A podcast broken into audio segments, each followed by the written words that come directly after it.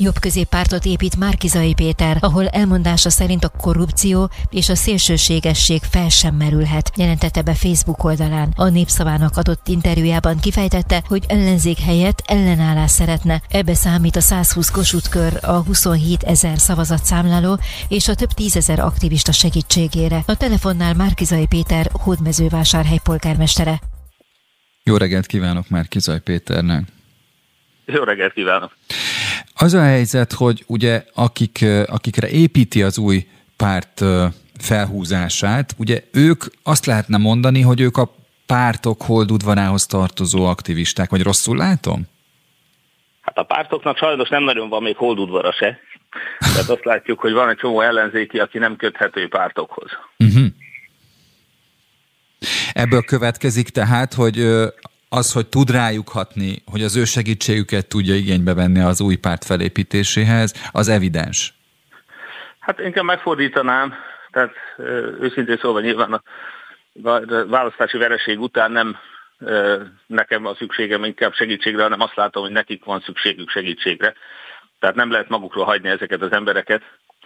Nyilván engem is ugyanúgy megviselt ez a választási vereség, mint nagyon sokakat ebben az országban, és sokan keresik a kiutat, hogy merre lehet menni, ebben fogok én segíteni, és sokak kérése javaslata az, hogy csináljunk egy pártot, nagyon sok fiatal, ott volt minden fiatal Magyarország, illetve az MMM körül, akik aktivistaként részt vettek, de hát nyilván megkerestek sokan levélben, interneten keresztül, és ők igényelik azt, hogy legyen egy párt, illetve hát, hogy adott esetben az MMM alakuljon pártá.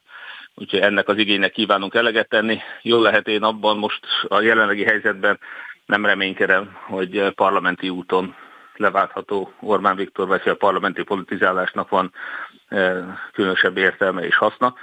Ezért inkább azt kell megtegyük, hogy újraépítjük úrról az ellenzéket, ahova vidékre nem jutott el eddig semmilyen ellenzék, semmilyen ellenzéki párt, ott is ki kell állnunk azok mellett, akik fölvállalták az ellenzékiségüket, akik kritizálni merészelték a rendszert, és hát nagyon sok olyan feladatunk lesz a jövőben is, ahol mi már nem ellenzékként, hanem ellenállásként, de meg kell oldjuk, hogy gátlástalanul és titokban ne tudjon tovább lopni, embereket fenyegetni, zsarolni, megélemlíteni ez a rendszer. Erre kell megoldás, és ezen fogunk dolgozni.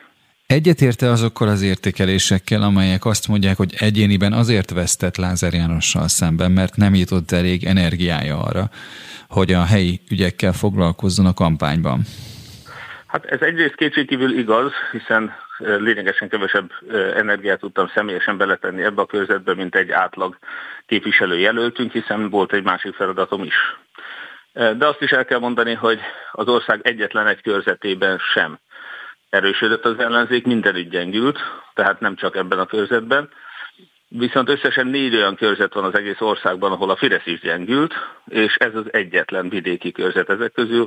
Egyébként az összes többi az budai körzet. Tehát csak Budán három körzetben, és itt Hódmezővásárhely Makó térségében gyengébb a Fidesz eredménye most, mint négy évvel ezelőtt. Igaz, nálunk ez csak 0,01 százalék, de ezzel együtt is kimondható, hogy ez a körzet még országos átlaghoz képest nagyon jól szerepelt. Értem. Pláne, ha belerakta volna mondjuk a, a helyi kampányt is ebbe a történetbe, amit nem tudott fizikailag, ezt én megértem. Igen, de ezzel együtt is azt mondom, hogy 6000 szavazatos különbség van az én eredményem és Lázár János eredmények között, tehát azt most így kijelenthetjük, hogy akármennyi energiát tudtam volna betenni, akkor is Lázár János nyerte volna ezt a körzetet. Ez egyébként ugye a tudom én 60-70. legnyerhetetlenebb körzet volt, tehát ez mindenképpen egy erős Fidesz körzet volt. Annyit tudtunk elérni itt is csak, hogy nem erősödött, és hát még nagyon sok, itt is a, most éppen tegnap is barátokkal voltunk együtt, akik szavazatot számoltak, ők is elmondták, hogy az idősek otthonában hogyan voltak az időskorúak teljesen betanítva arra, hogy hova kell szavazni, hogy aki urnával, mozgó urnával ment házhoz, hogy ott az a Fideszes delegált, akivel együtt volt, az ismerte az utat, tudta, hogy hol kell nyitni, merre kell menni a házban. A nénik, a bácsik tudták, hogy ahogy megbeszéltük, a Fideszre kell szavazni. Tehát olyan hát erőforrás fölényben volt a Fidesz, hogy ezt nagyon-nagyon megszervezték. Itt nálunk Lázár János ennél tovább ment, itt azért a helyi cigányságnak a megnyerésében is nagyon komoly eredményeket ért el a különböző szülinapinak álcázott zsúrok és húsosztások és szállítások is nagyon jól meg voltak szervezve.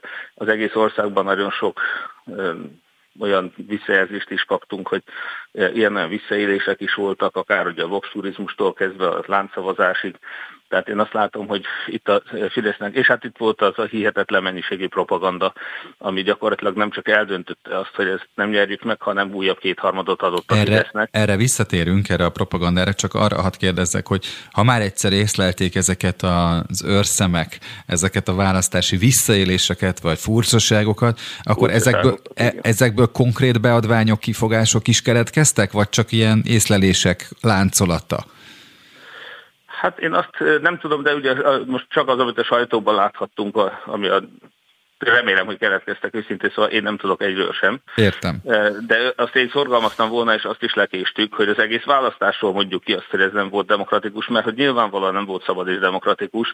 Tehát ennek az eredményét, ahogy én előre is mondtam, hogy nem lehet elfogadni, mint demokratikus választási eredményt, nyilvánvaló, hogy a sajtó viszonyok ilyen torzulása, a médiaszabadság hiánya, a hazugságkampány, az erőforrás egyenlőtlensége és minden egyéb, az azt mutatja, hogy ilyen ebben a rendszerben Orbán nem lehetett. Ez nem volt egy szabad és demokratikus választás.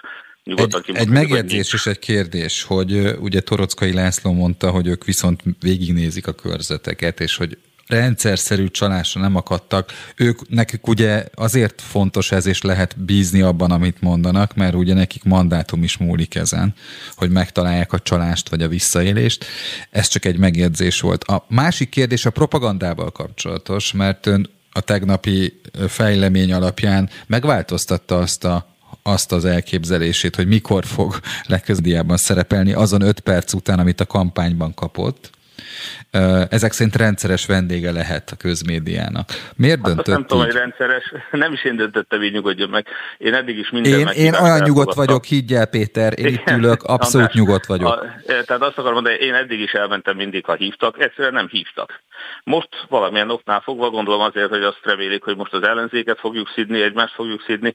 Nyilvánvalóan nem ez a cél, hanem elmondani az igazságot. De eddig is, hogy hívtak, én még a Pesti tévébe is elmentem, meg lehet nézni, mert interneten minden visszanézhető. Ez is egy élő műsor. Amikor élő műsorba hívtak, eddig is elmentem.